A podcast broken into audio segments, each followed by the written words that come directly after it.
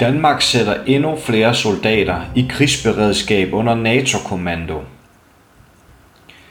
Et flertal i Folketinget har netop besluttet, at 1000 danske soldater og tilhørende kampvogne, fly og krigsskibe fra hæren, flyvevåbnet og søværnet skal underlægges NATO's militære ledelse frem til udgangen af 2023.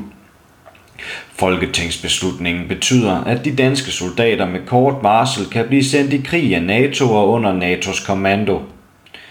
Danmark skal ikke være bagud, hvis NATO anmoder om et bidrag. Vi skal være klar til at reagere hurtigt, hvis det bliver nødvendigt, forklarede forsvarsminister Morten Bødskov. Han fortsætter. Med beslutningsforslaget vil vi sikre, at vores udsendte styrker til NATO's fremskudte tilstedeværelse samt NATO's stab og hovedkvarter har det nødvendige robuste mandat til at løse deres opgaver inden for rammerne af NATO's operations- og forsvarsplaner. Der er ingen grund til at understrege andet, end at det er alvor nu, for det handler om vores fælles værdier, og det er afgørende, at vi står sammen både i NATO, men også i Europa. Mere end nogensinde viser den situation, vi er i nu, at Danmarks medlemskab af NATO gør en forskel, både for vores egen sikkerhed og ikke mindst også for vores allieredes sikkerhed. Også radikale Venstre og SF bakker op. Jeg er dybt følt glad for at få lov til lige præcis det her beslutningsforslag at kunne fremføre fuld støtte på vegne af radikale Venstre. Det skyldes selvfølgelig, at det er et historisk beslutningsforslag, vi har i salen i dag. Ingen af os havde troet for få måneder siden, at vi ville stå her og vedtage opbakning til en række militære bidrag fra dansk side til NATO's kollektiv forsvar på europæisk jord. Men det er der, vi er, lød det fra den radikale forsvarsordfører Martin Lidegaard. Det er vores forpligtelse gennem NATO og vores allierede at sikre deres tryghed.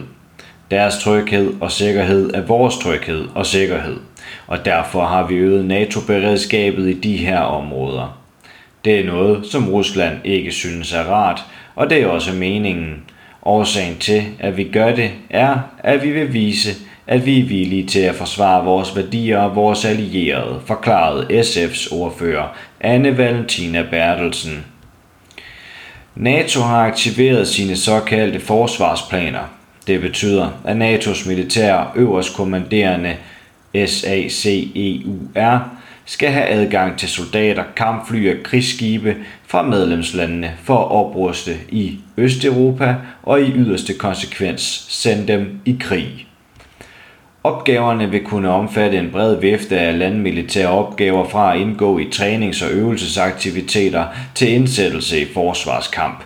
Bataljonskampgruppen vil kunne bidrage til afskrækkelse og genforsikring af et allieret. De nærmere opgaver for det landmilitære bidrag fastlægges af SACEUR afhængigt af situationens udvikling, hedder det blandt andet i bemærkningerne til folketingsbeslutningen. Allerede i februar stillede et flertal i Folketinget store dele af dansk militær til rådighed for NATO's militære øverstkommanderende. Men nu er det samme flertal klar til at stille endnu flere danske soldater og militært udstyr under NATO's kommando. Beslutningen om at sende flere soldater i krigsberedskab i Europa på trods af, at Forsvarets efterretningstjeneste Partes FE advarer om, at NATO's oprustning mod Rusland kan øge risikoen for fejl og eskalation. Forsvarets efterretningstjeneste Partes FE vurderer, at den russiske militære invasion af Ukraine med stor sandsynlighed har betydet, at Ruslands væbnede styrker er i højere beredskab.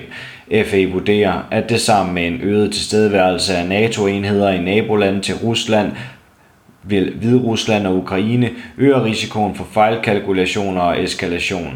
Dette gælder særligt, hvis NATO-allieredes enheder og russiske militære enheder kommer i uvante situationer, og særligt hvor russiske enheder føler sig truet eller skal træffe beslutninger med meget kort reaktionstid, står der i beslutningsgrundlaget. Forsvarets efterretningstjeneste skyder også politikernes frygt for et russisk angreb ned. Efterretningstjenesten vurderer, at Rusland ikke vil bruge militær magt mod NATO – Ifølge Forsvarets efterretningstjeneste Partez FE har Rusland ingen hensigt om brug af militær magt mod NATO eller danske bidrag, der er indsat inden for NATO-landenes geografiske territorium og international farvand og luftrum. Ifølge FE's vurdering er der ingen direkte militær trussel, står der blandt andet i Folketingets beslutning. Enhedslisten stemte imod at stille flere danske soldater i krigsberedskab under NATO's kommando. Enhedslisten advarer med henvisning til Forsvarets efterretningstjeneste om, at Danmark og resten af NATO's militære oprustning øger risikoen for en militær konfrontation med Rusland. Vi har et ansvar for at sikre, at krigen ikke eskalerer, og for, at krigen ikke spreder sig vil koste endnu flere menneskeliv, smerte og lidelser og skabe endnu mere ødelæggelse, siger enhedslistens forsvarsordfører Peter Velblund. Han fortsætter. Europa og NATO skal for alt i verden undgå en direkte militær konfrontation med Rusland. Det tror jeg, vi alle sammen er enige om vil få fuldstændig uoverskuelige konsekvenser for Ukraine, for Europa og for den globale sikkerhed. Bekymringen er derfor, at netop mere NATO-oprustning vil kunne sætte sikkerheden over styr i så skrøbelig en situation. Enhedslisten hæfter sig også ved efterretningstjenestens vurdering af, at der ikke er en aktuel militær trussel mod Danmark og NATO fra Rusland, og at NATO's oprustning ikke hjælper Ukraine. Rusland har ikke ambitioner om at udvide sine angreb til NATO-landen. Der er altså ingen aktuel militær trussel mod Danmark eller de baltiske lande. En NATO-oprustning vil ikke have en her og nu betydning for Ukraine. Meget tyder på, at Putin vil intensivere sine krigshandlinger i Donbass, en udvikling, der kan lede til en mere permanent dybt ulovlig og skandaløs annektering af ukrainsk territorium. Men i forhold til det spørgsmål hjælper en yderligere NATO-oprustning i Baltikum ikke, siger enhedslistens forsvarsordfører. Du har lyttet til en artikel fra Arbejderen. Abonner på vores podcast på iTunes, eller hvor du ellers hører din podcast. Du kan også klikke ind på arbejderen.dk for meget mere journalistisk indhold. Du er også velkommen til at følge Arbejderen på YouTube, Facebook, Instagram eller Twitter, samt tilmelde dig Arbejderens daglige opdatering på Messenger.